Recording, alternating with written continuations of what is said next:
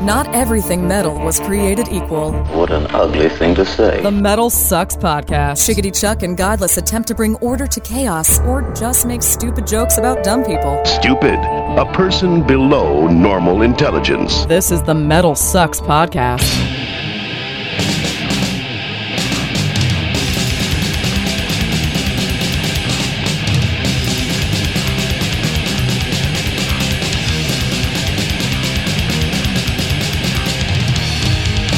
Greetings and salutations, my fine metal friends. Welcome to another edition of the MetalSucks podcast, number 25-ish or something like that. I am Chickadee Chuck. I'm Godless. And this is our weekly examination of all things metal and such and that kind of stuff that we post every Monday, man. Brought to you this week by Toontrack, the Swedish software company behind the drum samplers, yeah, and software tools many of your favorite bands rely on for songwriting and for studio work. Easy Drummer, Superior Drummer, Easy Mix 2, and more.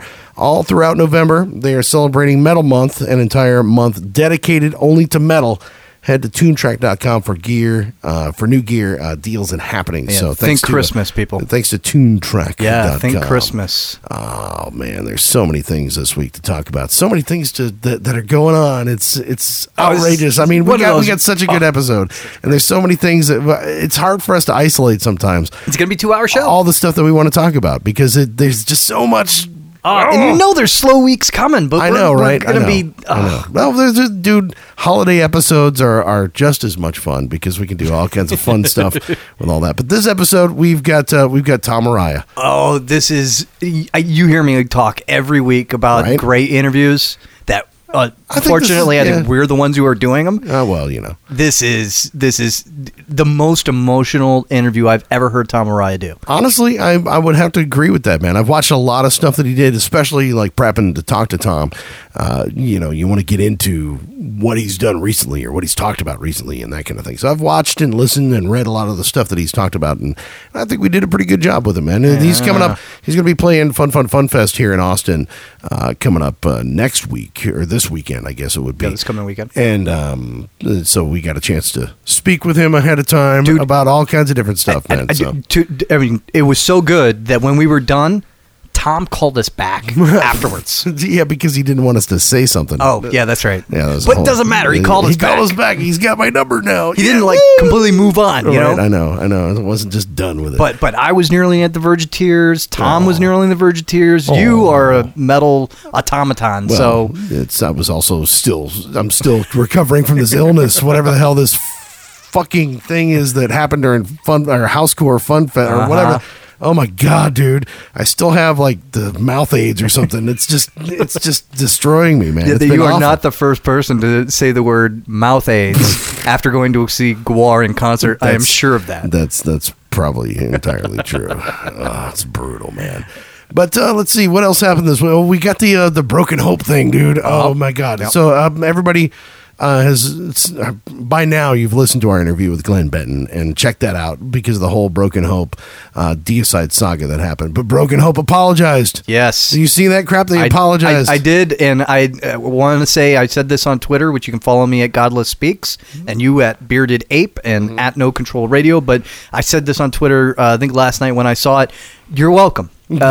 We did our part to bring peace between Broken Hope and Deicide, and personally, I just want to make sure that you know, everybody, including Broken Hope, know that you're welcome. I was glad I could be a part of it. You know, it's funny because I think that when they come out with a statement on Facebook, and you realize that your tour mate does not have a Facebook presence, does not have a Twitter account, is not out there in social media, you have a one-sided argument, and we provided the other side. Exactly. So I was very happy that Glenn got his say. So. And I think it was a really great, we've talked about this numerous times on the show, where, you know, look, when there is a dispute, when there is something that needs to be said, and if you're an artist and you've got to get your word out, and sometimes, you know, what you say out of your mouth and the way you say it conveys a lot more. That's true. Than what you can put on the written page. It's so true. So, you know, call up the Axel and Vince and try to make something happen. Tweet me, tweet you. We'll make it work. You know what I mean? If it's an interesting story. But start by being an asshole. So if you start by being an asshole, you can create some kind of story that will make us want to talk about you. Not necessarily. You could be the victim of that behavior, that's true. Too. I guess so. But you know, we kind of want to talk to assholes. So, no, I mean, we don't want everybody to be controversial, but it's just these things come up. I mean, it's life. It's part of the deal, man. Yeah. I mean, what we want to talk about, we were going on about this thing about Bleeding Through, because that was the other thing that popped up this week that I thought was really interesting. Yeah, we should hit the record button an hour ago, because we've been talking about this constantly. I know. And that's the pre-show thing. We need to set up a camera or something. Check that out. We got to, because we kind of pregame a little bit and talk about these things.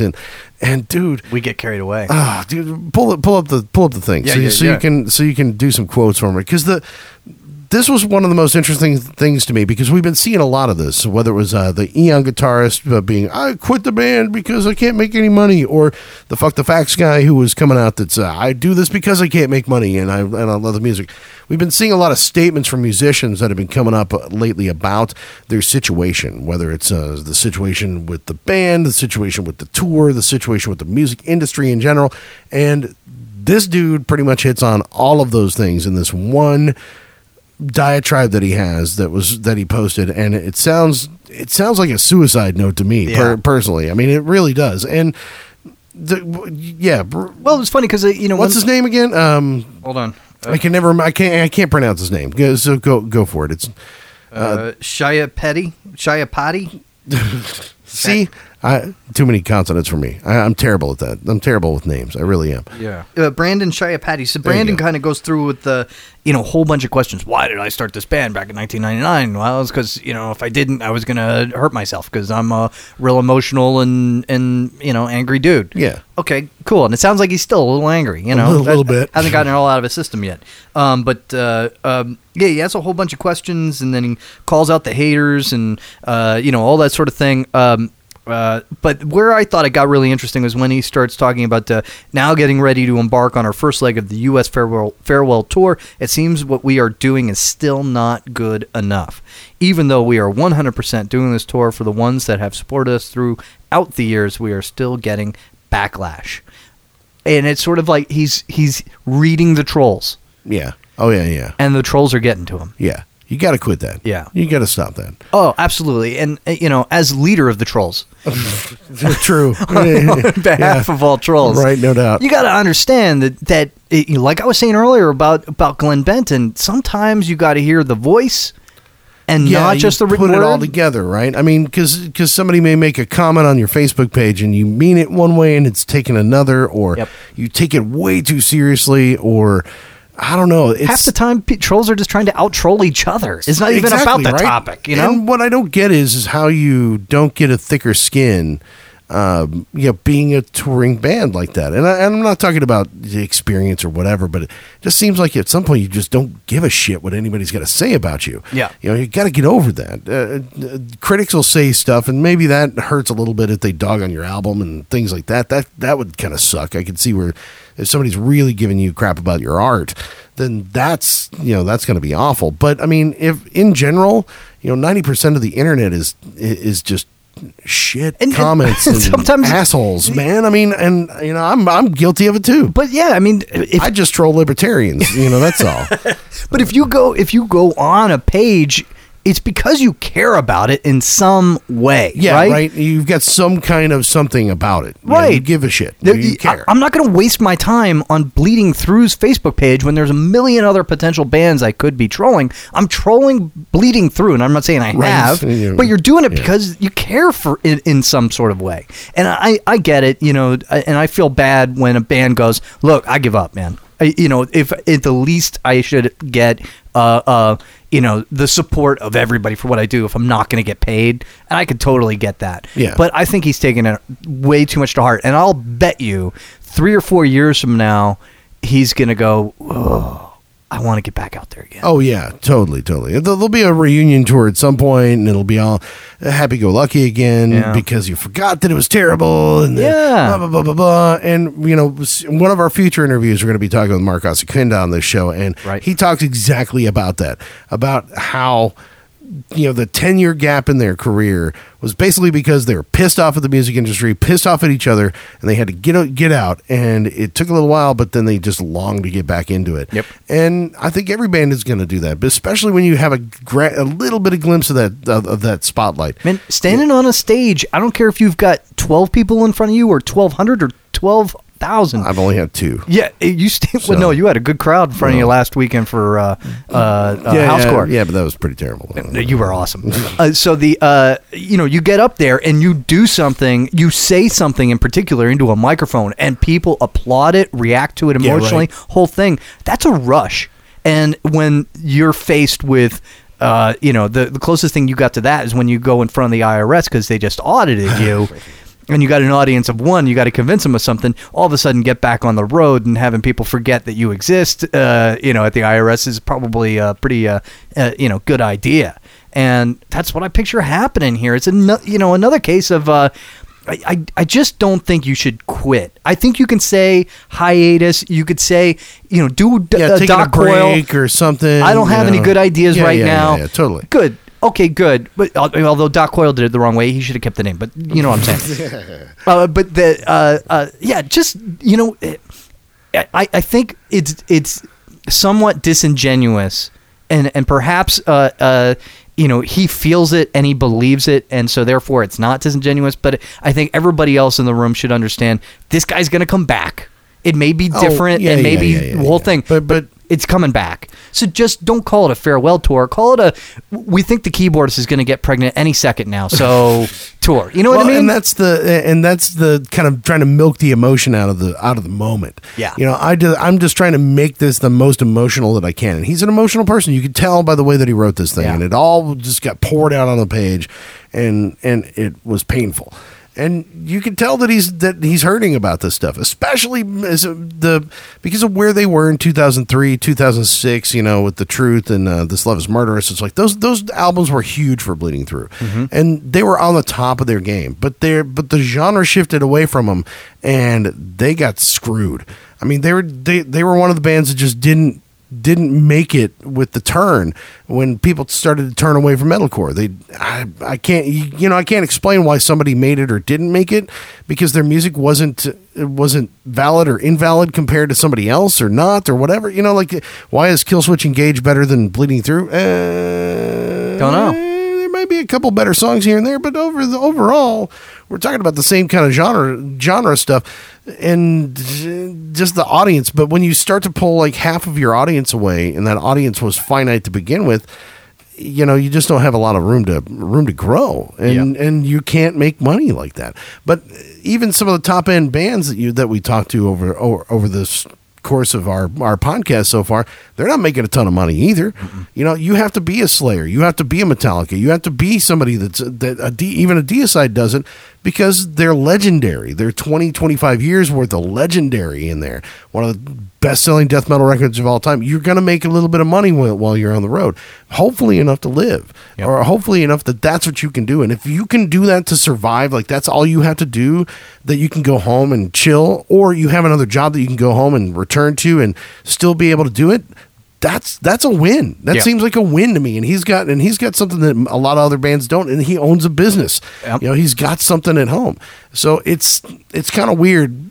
But there's a lot of bands that, if they'd gotten to where Bleeding Through are now, would be so excited. Oh, yeah. But the difference is just what you're talking about. They were somewhere bigger, and now they're falling back. And it's really tough to stay motivated as a business. Yeah, because that's what you are as a band. It's very tough to stay motivated because you're rowing upstream. You're just basically it feels that way. Yeah, you're just trying. You're going against the current of everything. Yeah, and it's hard to win people back. And he'll come back as soon as the tides shift again, and everything's good. But I just don't think any band should quit until they've done the crowdfunding campaign. They have Well, but do you want to do the crowdfunding campaign and fail? Do you if you're already but no Orgy or you know what if Orgy had done their campaign and then afterwards said, you know what, we just found out our fans don't care right now.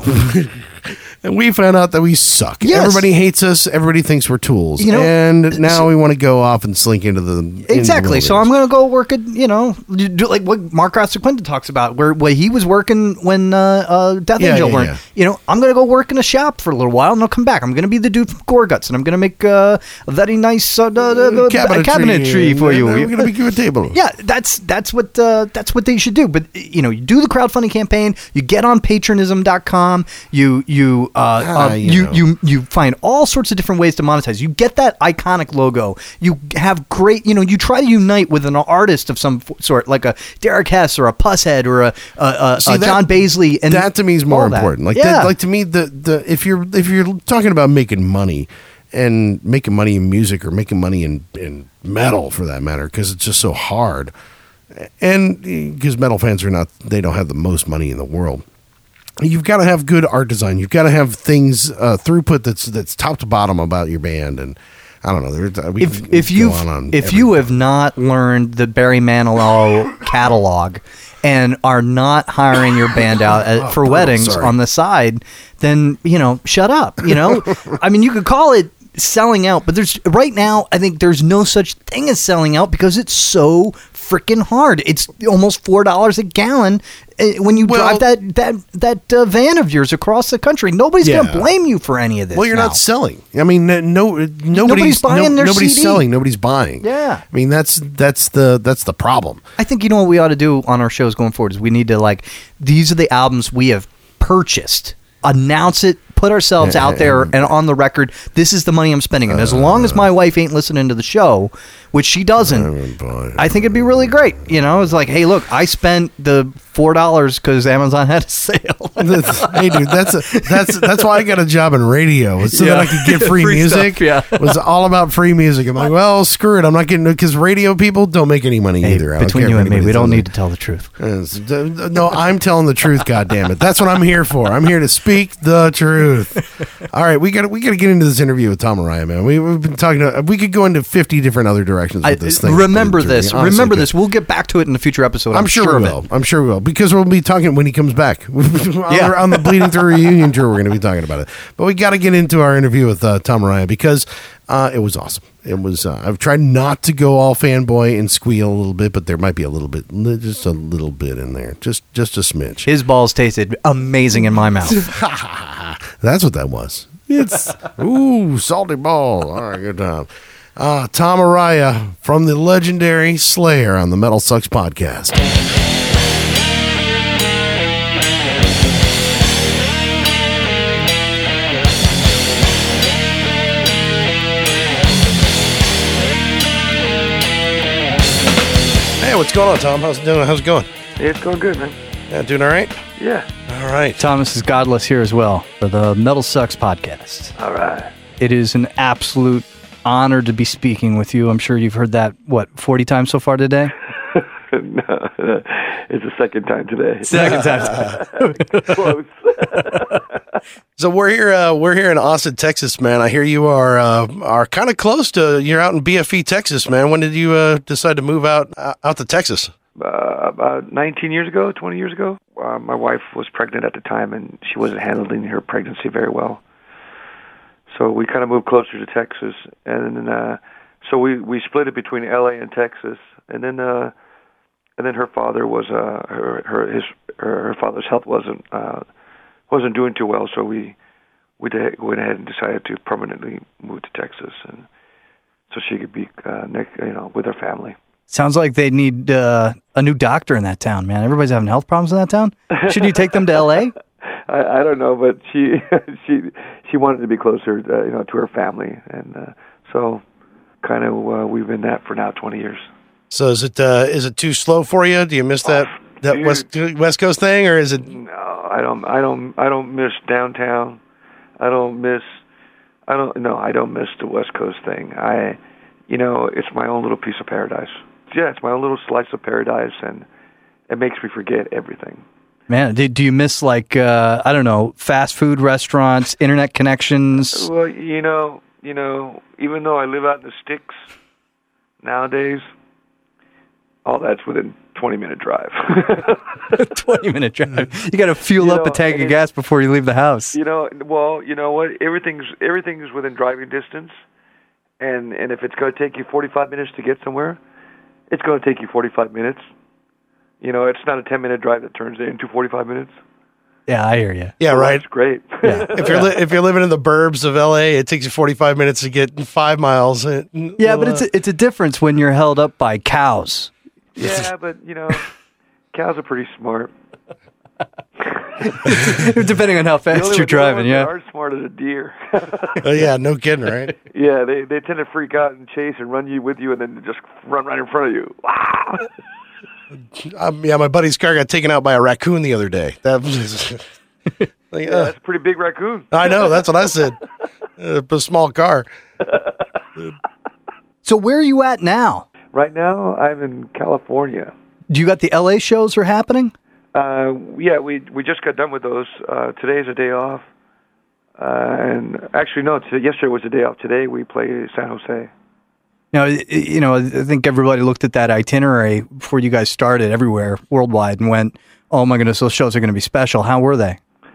They were. The LA show was great. You know what I mean? We have been able, you know, we played Southern California. We just haven't really played the LA area.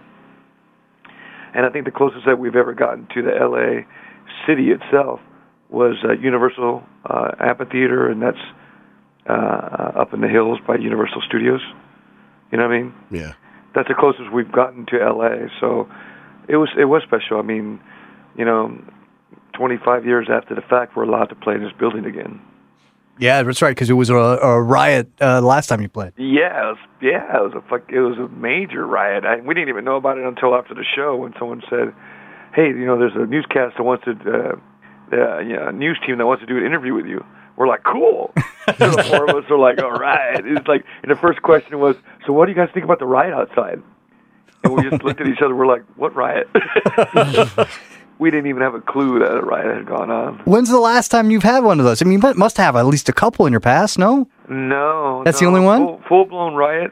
That was the one. Yeah, that was the one. And that was, it was a South of Heaven tour that we started, and yeah, I think that's the only riot that I am aware of. I mean, no one's ever brought any other riots to our attention, so that's the only one that I know of. Do you remember, like, feeling anything, like, you know, a certain kind of energy coming from the audience or anything like that, or was it complete and utter surprise? It was shit. The last two nights in L.A. were total chaos. You know what I mean? So if something would have gone on outside, we wouldn't have known it.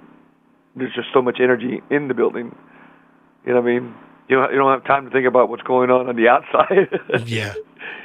I was crazy looking at the pictures of the Palladium and then going back at, you guys had posted pictures, I think, of Santiago or something like that. With oh, yeah, actually, yeah, those were really big shows.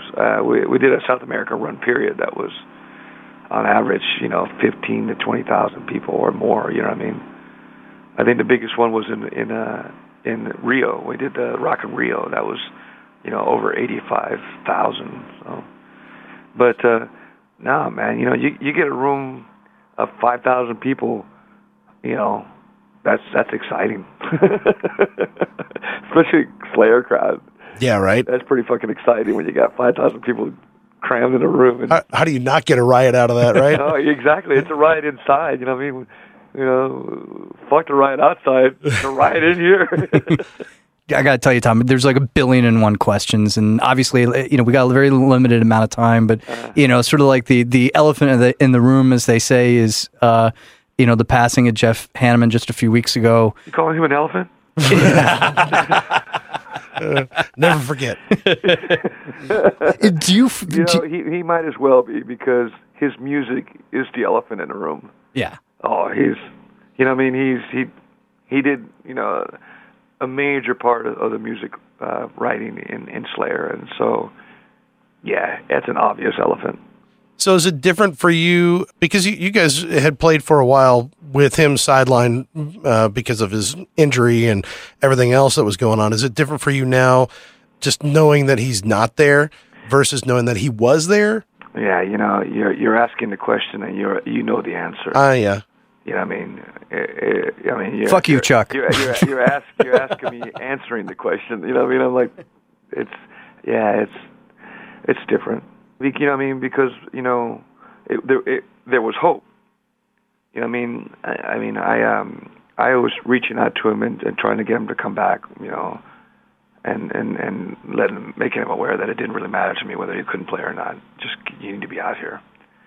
And then and when we started the first European tour we did 3 weeks after he passed, it was obvious. It was different because it's permanent now. And, you know, I mean, that's a pretty big, big change. You know, I mean, yeah, it's permanent. He's not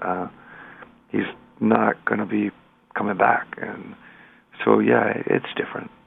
Tom, it seems like you've spent like a long time sort of writing about, thinking about mortality, but you know, for all of us, it's, you know, you kind of have a perspective that, geez, you've been doing this since you were a teenager, so you kind of have like a teenager's perspective on mortality, and you know, we all think that we're 30 years away from being able to face it in a very real way like you just a few weeks ago. How does that sort of, I don't know, does it change your sort of perspective on mortality in general? No, you know, growing up, I had when I was 13. My grandmother passed away, and I didn't handle that very well. She was a big part of my life, and it really, really affected me. And then when we recorded, when we were recording World Painted Blood, my sister had passed away from cancer that in June. So.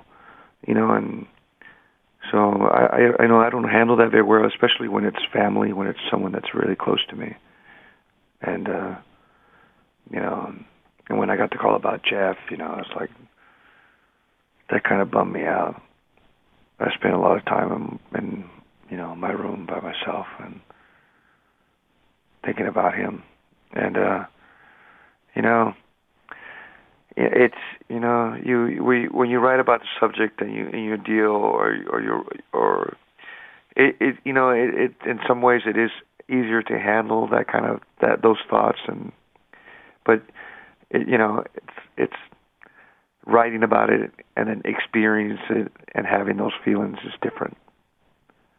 It's different when it's you know, when it's at your doorstep, and I would assume that that's the same for everybody. You know what I mean? It's, you know, and specialists and psychologists that write about, you know, where the mind's at and how the people think about what they do and all that. But I'm sure it's the same story when it's right in front of them and it's part of their life. They feel, you know, I'm sure we all feel the same way when it's right in front of us. So, you know, I mean, it doesn't change the fact that you're going to hurt. You know what I mean? It doesn't change the fact that in some deep way it is going to affect you. You know, you just, you know, you learn to accept it, and you hope that, you know, when the day comes for you, that everybody else doesn't, you know, that they're strong and that they keep, you know, they keep their heads up and walk proud in your memory, you know what I mean? Have you changed the way that you are living as a result of these things? I started changing the way I lived a long time ago. Yeah. You know what I mean? I started, you know, I paid attention to my health, you know, I got married and I have kids, and so things changed, you know, they changed naturally for me because, you know, I have responsibilities and, you know, I have a family that I really love and concerned about, and I want to make sure that I'm around as long as I can be for them. You know what I mean? So you know, I started thinking differently about me when things just started happening to me. You know what I mean? In 06, I had my gallbladder surgery, which told me that I need to change my my eating habits. Right. You know what I mean? Yep. You know, my brother suffered a stroke, a heart attack. My mother did the same. So that made me open my eyes about my potential for the same. You know, I have the same genes they do. You know what I mean? Mm-hmm. So I started thinking about that, and my neck issue. I couldn't headbang anymore. You know, and in checking up my neck, they did a whole scan of my spine and told me that your lower spine, we're going to have to do something about that soon. You know what I mean? So and it's all in due time. Things were just kind of brought to my attention, and you have to make a decision. You know what I mean? It's, do I want to live happily, or do I want to live in pain? Yeah, right. You know what I mean? So, So things were brought to my attention, and I had, I took it upon myself to change certain habits of mine. I had seen an interview with a musician at one point who was talking about how he's happy in the studio, he's recording the whole thing, and then he goes out on tour, and when he came back, he was about to shave, and he looked at the stubble on his beard, and all of a sudden, after touring, he saw these gray hairs starting to happen, and he's like, well, wait a minute, none of those gray hairs happened before I hit the road. Why? What is it about the road? And that was when he said, I'm just not touring anymore. Wow. Who said that? It's a guy by the name of James Murphy. He's working with Max Cavalera now. He's got a band called LCD Sound System, which is as unmetal as you could possibly get. But do you ever have that where you get back from a tour, you feel the tour in a way? No. I feel the tour the first day it starts. Dude, when I hit the road and it's like, fuck. All right, one down. Jesus. No, I don't. I don't. No, I don't. The only time I feel the road is because it's just there's a point where you're just tired of traveling. You're not getting enough sleep. You know what I mean? That's a part of touring. You know what I mean? When you were younger, you could deal with all that shit. You know what I mean? You were invincible. But when you reach a certain point in your life, and there was, like I said, there's things that would happen to me, and then someone's telling me, okay, you're not getting enough rest. That's why this is happening. And you're like, oh, you know what I mean? So that's something that sticks in your mind, and you're thinking, okay, I'm going to take advantage of my sleep then. You know what I mean? Mm-hmm. So you have to change your way of life in order to continue doing what you do and make yourself happy. You just can't be miserable all the time. You know what I mean? I can't think of when it was. It was like around the time of Seasons in the Abyss. A doctor told me that you're going through this because you're not getting enough sleep. Tell me about your schedule. And at the time, we had just finished 13 in a row. At the time we had just finished 13 shows in a row, and then the first, and I told him, I go, we just got done 13 in a row, and we have a day off, and then we do another 3 or 4. And he looked at me, and goes, "Because there's your problem right there." I'm like, "What?" You know what I mean? Like, what's the problem? He goes, "You're not getting enough rest." He goes, "You need to rest." Goes, you're not letting your body recover, and I it's like a ding, a little light went on. I'm thinking, okay, so from that moment on, I told myself, no matter what it is I got to do, I'm gonna fucking lay down and do nothing for several hours, and make sure I get plenty of that. Yeah, you know what I mean. And like I said, those are the things that. You listen to obviously, and in my case, I was listening to the doctors when they would tell me these things. But you gotta listen to your body, And if your body's, if you're running ragged and you feel like that and you feel tired and I don't know why I can't sleep or I don't, it's because you're fucking exhausted. Your body's telling you stop. you know, take a nap if you have to. Do something because you're wearing me out, dude. Well, do you get to build that kind of time into the tours nowadays? Now that you're at the top level, I mean, so do you kind of build your tours to accommodate some of that stuff? I mean, there were several tours where I lost my voice, once at the end of a set, so I couldn't sing the next day. I couldn't even talk. That same night, I couldn't talk. A few times I've lost it in the middle of a set, so I couldn't even finish the set, which told me that, that I needed to rest and that I wasn't getting enough rest, so that changed our touring schedule. We were usually doing 4 in a row, 5 in a row, you know what I mean? So that changed it to, I won't do no more than 3 in a row now. And if I do 4 in a row, I need 2 days to recover from my voice. You know what I mean? Listen how my voice sounds now. And we did 2 shows. I had a day off yesterday, and I have a show today.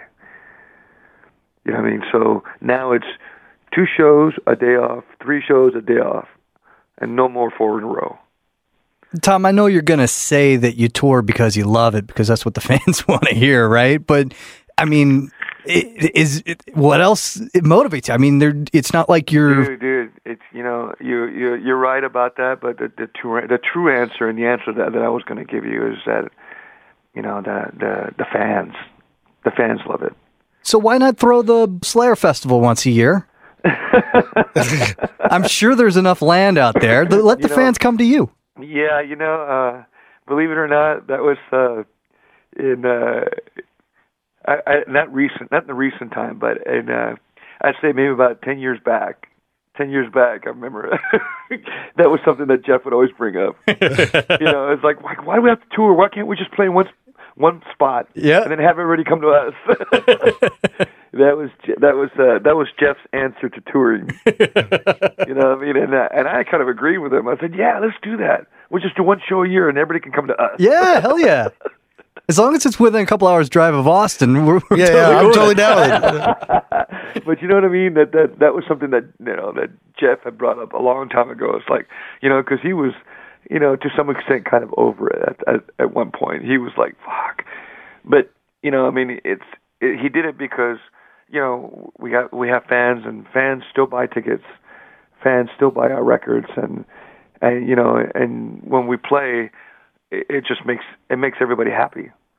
You know what I mean? And that's the best part of what we do, is when you're playing and you're looking out into the crowd and they're all just, they're shit-eating grins from ear to ear. You know what I mean?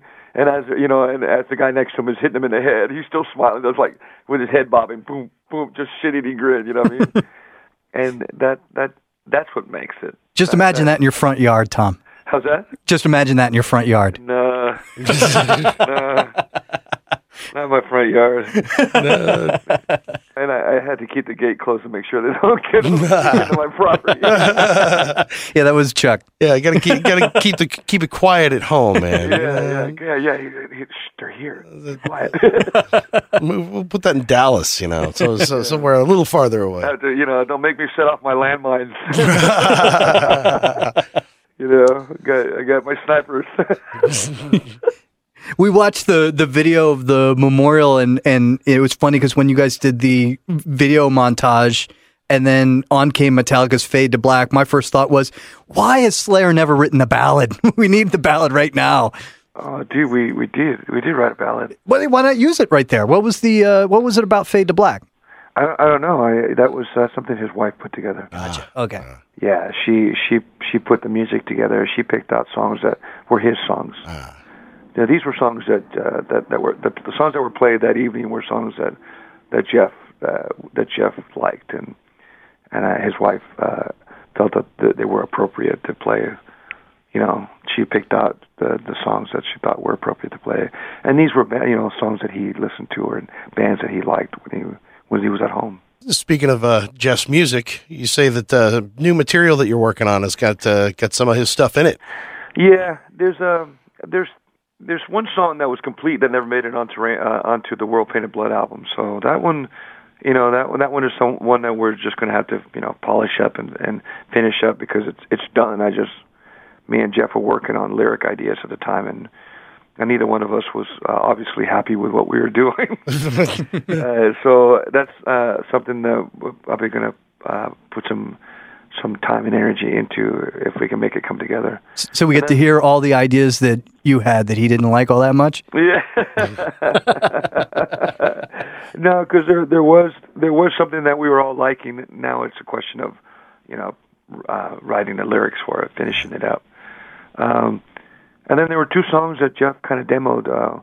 One was demoed while Kerry was in the studio demoing his ideas about a year and a half ago. You know, Kerry demoed quite a few songs, and of all the songs, there were two that he finished up and that I put lyrics to. But Jeff managed to come into the studio a few times and put together a demo of a tune that he wanted to work on, and then there was another song that he put together before, like a month before he passed. He sent a song out to everybody that when I heard it, I was like, oh my God, and both songs are great songs. The demos. Mm-hmm. So it's a question of sitting down and deciding what we want to do with them. So, but there is music. There's at least three songs that that I know of. I'm sure there's other music. But it would be a question of listening to it and finding something that's complete. You know what I mean? To me, it would mean more to find one that's complete that we can work with, as opposed to trying to finish something that he started. I want to make sure that we're doing his music justice. I think it'd be kind of wrong to find something that we think is great and then finish writing a song for him when we don't really know what he wanted to do with the song. Yeah. We just know this is a bit and piece that he put together. So, so it's gonna take some time, and this it's gonna have to be something. You know, it's just gonna have to be something special, and so we'll see what happens, and we'll see. You know, I know everyone's expecting a new album, but we'll have to see. You know, we'll have to see about that. We'll have to see what the outcome is of what we have and how we're going to move forward. Is it possible that you won't be happy? I don't know. You know, I can't answer that because, you know, I mean, when, you know, people are like, whenever we do anything new, stuff like how's the record sounding? Some of the songs sound great. So what do you think? Is it going to be, you know, and we're like, man, I can't tell you that. Yeah. The songs that sound great now might sound like shit later. Yeah. You know what I mean? And that's kind of how we are in the studio. That's the way we've always been. It's, you know, we have to really, really like it, because if at one point it just sucks, that song is gone. You know what I mean? So we, you know, the past few records that we have put together, we've had music for a while. You know, a year and a half, and then you go back to it and you listen to it, and if it still feels awesome and great, then you know you got a great song. You know what I mean? You just don't get together and put together 20 songs and you pick out the ones that you like, because those probably suck too. You just like them because they're better than the other ones. That's always been the band's philosophy. It's like, you know, ugh, this sucks. Yeah, but, you know, we've been playing it. Yeah, I know we have, but it still sucks.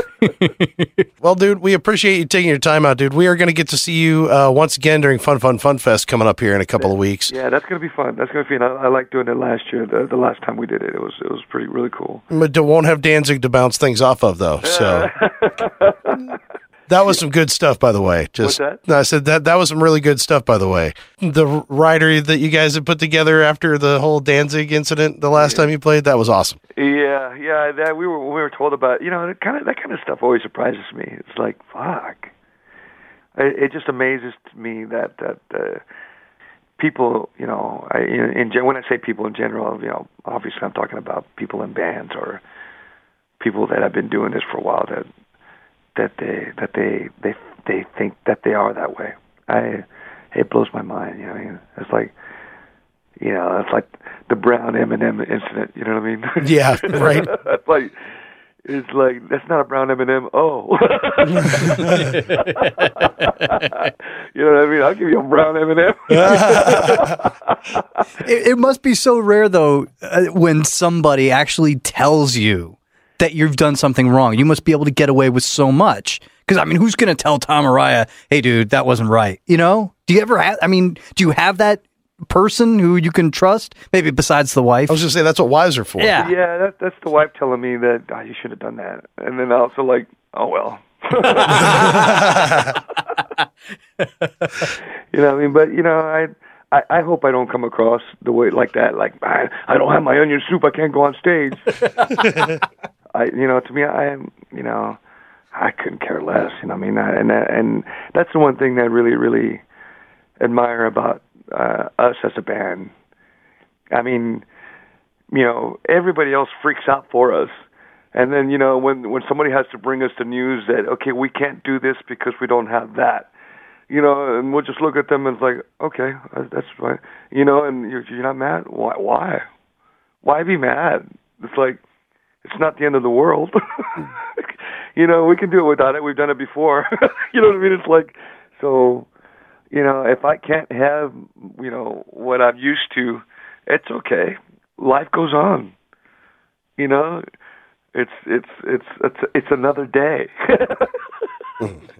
So it amazes me that sometimes people are the way they are, and then they get away with it, you know, because people allow it. Well, only for so long. Yeah, you're right, but they still get away with it, you know what I mean, because, you know, people allow it.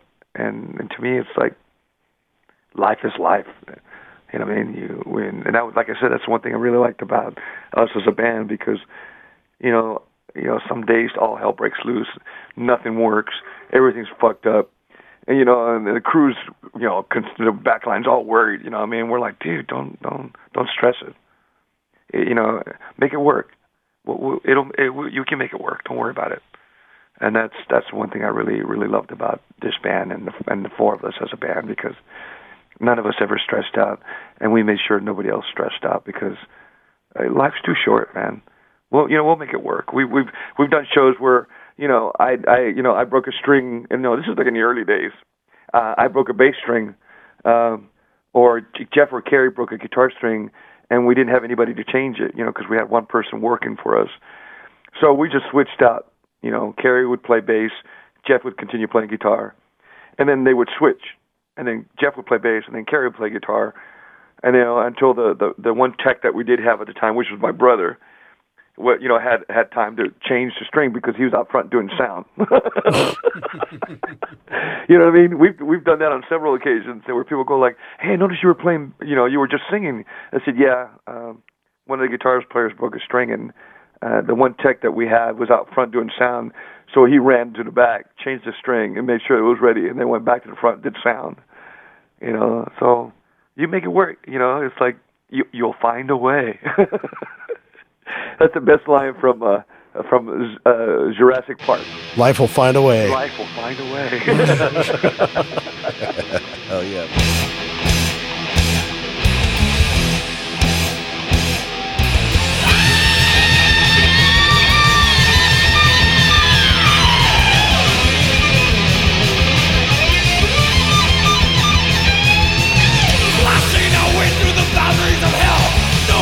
Stop us tonight. We take down the world with hatred and style. Mayhem the reason we fight. Surviving the slaughter, the killings we've lost. Then we return from the dead. Attacking once more now with twice as much strength. We conquer, then move on ahead. Evil, my world step by. Evil, that's now this guy. Evil, will take your soul. Evil, my wrath of foul.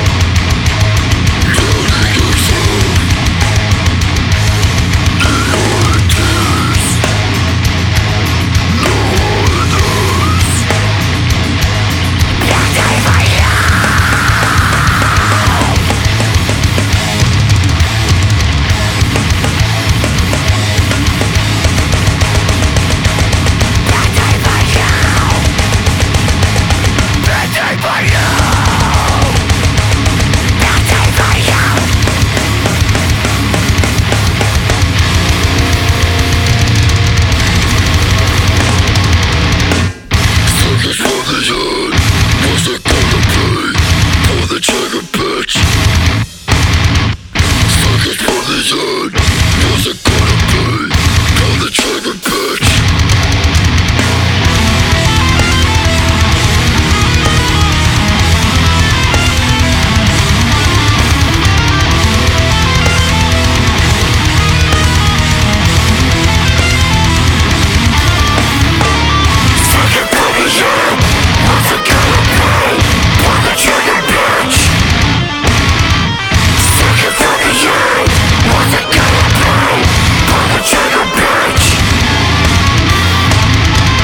No Pity for a Coward, Suicide Silence on the MetalSucks podcast. I know we've thrown in a couple of old songs on this one, but Mitch Lucker passed away a year ago as of Friday, November 1st, I think was the date. So we thought we'd throw that one in there since they're working on new material and they got all that stuff going for them now with the new lead singer and all that. Oh, good for them. Yeah, is that like a thing like isn't it like if your spouse dies, you're supposed to wait a year to date? Is that what it is? Like, did they go in on November 1st and start working? And yeah, oh wow, is it?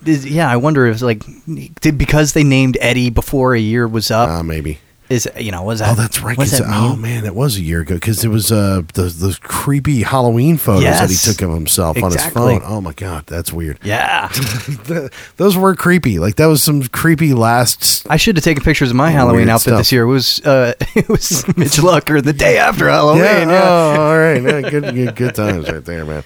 Hey, the MetalSucks podcast brought to you by Toontrack, the Swedish software company behind the drum samplers and software tools that many of your favorite bands rely on for songwriting and studio work. Easy Drummer, Superior Drummer, Easy Mix 2, and more. All throughout November, they're celebrating Metal Month, an entire month dedicated only to metal. Head to Toontrack.com for new gear, deals, and happenings. Yeah, you want Toontrack.com. You want your album to sound a little bit more like Suicide Silence's recent stuff and a little less like Slayer's old stuff. Then, yeah, it's one way to do it. Right, exactly. There, man. But we are talking while we are listening to Slayer and Tom Araya talk about old school Slayer stuff and thinking about how cool it would have been to be at those shows at the Palladium. And did you see the playlist that they did at the Palladium and for those little shows that happened? Oh my god! But aren't they doing that for the whole tour? I don't know if they are or not, man. I wanted to ask him about that because it seems like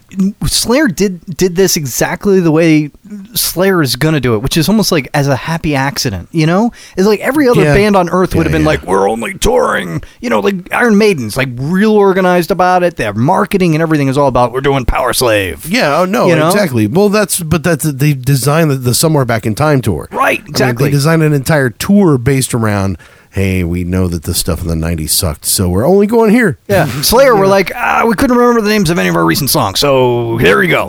You know what I mean? Yeah. It seems like a total accident, and there's no marketing behind it. They're not pushing it. It's kind of cool that way, but at the same time, it seems like a lost opportunity. Is it better for bands, though, that have that kind of catalog to stop at a certain point and not play any of their stuff on purpose, or is that sort of counterintuitive, though? Like, if you're putting out a new album or you're writing new material and you don't play any of your new shit, why are you even touring? What's the point behind any of that stuff? Is that just your moneymaker now? Is that the money machine that says, okay, I'm going to go sell some Slayer t-shirts or I'm going to go sell some Maiden t-shirts, so I don't have to put anything out there from the new album? Or is it, I mean, is that important? Or is it just for the fans? Have the fans dictated it enough to go, nope, I don't want to hear anything past Seventh Son of a Seventh Son, and you can suck it. We're gonna leave in the encore because if you play Benjamin Brigg, I'm done. I'm done. I mean, because you'll be lucky to get away with Tail Gunner. Because Fear of the Dark. All right, okay, that's totally acceptable. Okay. But I mean, Slayer. You think about it, and even some of the stuff that you might disqualify. If you hit a timeline on them, like you think about God Hates Us All, if you don't have Disciple in a set, that would really be kind of piss me off because I love that song. Like that's one of my favorite songs that they've ever done, but that record is not completely my favorite. Like top to bottom, it's not one of their best albums, I don't think. So I don't know. How do you do it? Is it just a best of playlist, or do you do a Seasons in the Abyss where you tour and just play that album? And that trend has been growing like for years now, where bands are just touring and saying, we're going to play this album. Fans love it. Do they? Yeah. I mean, is that the thing? Fans love it. But you know what the problem is? It shows the band has given up. Really? I believe so. It's basically saying, you know what? We don't have any ideas that we want you to hear. Or is it a mark in time? Like, because I think the there's no going back. Like the Melvins, it's so hard to go back. Well, but I'm saying like the Melvins did it where they did the 25 years of Houdini or something like that, where they did the 20 years or whatever, and they played the Houdini for the entire tour and just did that one album and literally just did that one album. They didn't do anything else.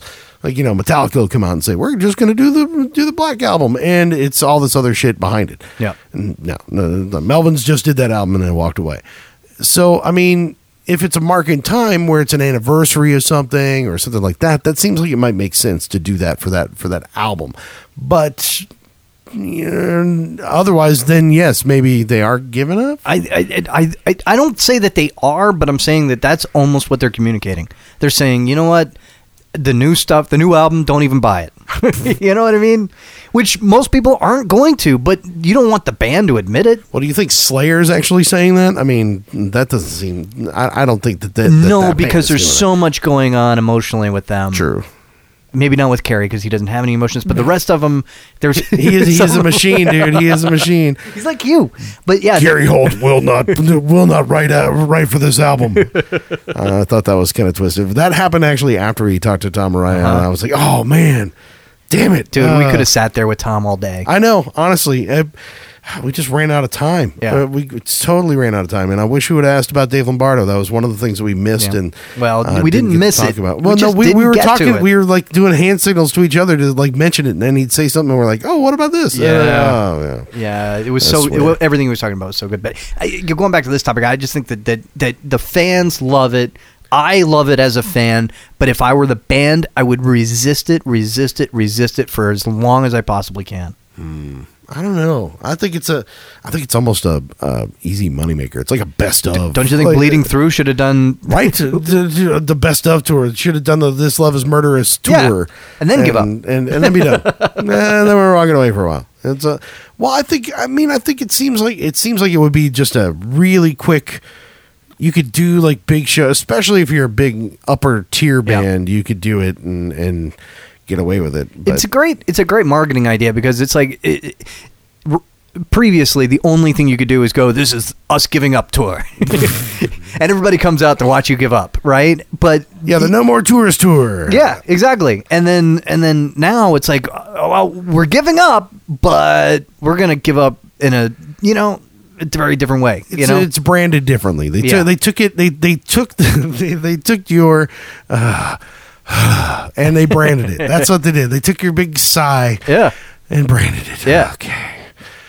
All right. I guess we'll go ahead and tour on this album again. But boy, that bands like Slayer and Iron Maiden, no matter how big you are, when you see a band like Gojira come along and they're doing something that's exciting and awesome, just like you were. But I tell you, 20 years ago, if Gojira came out and did the Link tour where they just played the Link, I would be there, because that would be awesome. I'm going to be there anyway. Their last album's brilliant. But I mean, they could not play anything from the last album, just play the stuff from the Link, and that would be awesome. No, but you're wrong. It'd be a once in a lifetime thing. Yeah, but everybody's got to hear Flying Whales, dude. But it would be a once in a lifetime thing. Yeah, but not now, not right now. They're still trying to get people to listen to their new album. They gotta wait till they give up, or what? They gotta wait till they give up.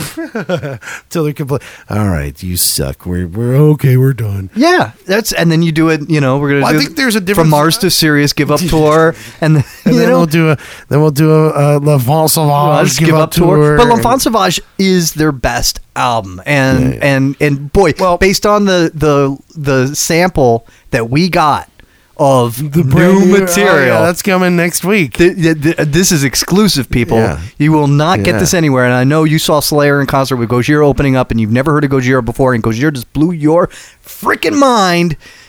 You got to tune in next week, because we've got a sample of direct from Joe Duplantier, direct from him. We've got brand new Gojira music. Hell yeah. It's pretty badass, man. And this next album's gonna be awesome. You think so? Oh, dude. You think it's going to be okay? I feel like they're still excited about what they're doing, you know? They're still like, I don't know, dude. I think everybody, like we've been talking to so many musicians lately, and I think feel like everybody's excited right now. Yeah. I think there's a lot of excitement, except for the Bleeding Through dude. Yeah, exactly. Except for Brandan, you know. Doc Coyle and a few others. Yeah. Yeah, there's a couple that aren't that excited. But you know, for most of them, they're excited, and you know what happens? They sit in the back of the van instead of like trying to fall asleep or read a book and stare out the window so they don't throw up, you know, then they're writing music because that's what they're excited to do. And good stuff comes out of that, man. And we're going to talk to Gojira next week about that, because what's one of the most interesting revelations about the way that they operate as a band comes up in that interview. And I think that's really kind of cool. It might be pretty unique too. And honestly, I don't hear it from any other band. So that's something that's going to be on next week's MetalSucks podcast. So make sure you tune into that and subscribe on iTunes and all that good stuff. Because we post it weekly on MetalSucks.net, but you can get it directly to your iPhone or iPad or whatever your device is of choice if you just click on subscribe. And make sure you give us 5 stars and then tell us how terrible we are, because that's usually what helps us out. Worked for Bleeding Through. Right? No doubt. Oh, I'm going to give up. Oh, my life sucks and I'm an awful person. Yeah, that's pretty much how I roll. Thanks to Toontrack for helping us out with this week's episode. Christmas. And all that. What else you got? I think that's about it, man. I'm Chickadee Chuck. I'm Godless. And this has been the MetalSucks Podcast.